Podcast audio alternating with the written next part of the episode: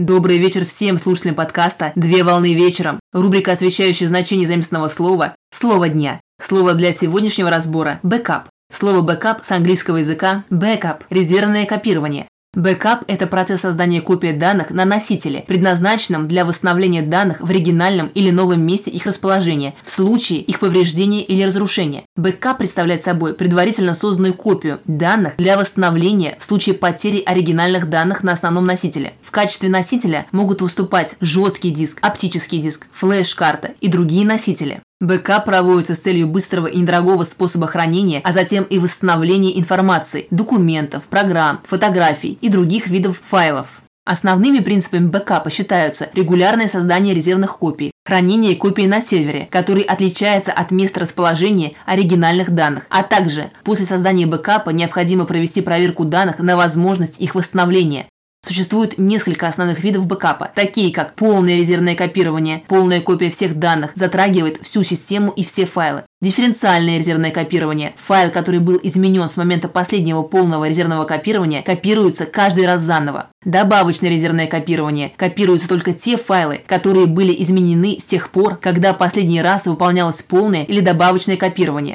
В отличие от дифференциального копирования, изменившиеся или новые файлы не замещают старые, а добавляются на носитель независимо, как новый файл. Облачные бэкапы, размещение резервных копий на облачных сервисах и другие виды копирований. На сегодня все. Доброго завершения дня. Совмещай приятное с полезным. Данный материал подготовлен на основании информации из открытых источников сети интернет с использованием интернет-словаря иностранных слов.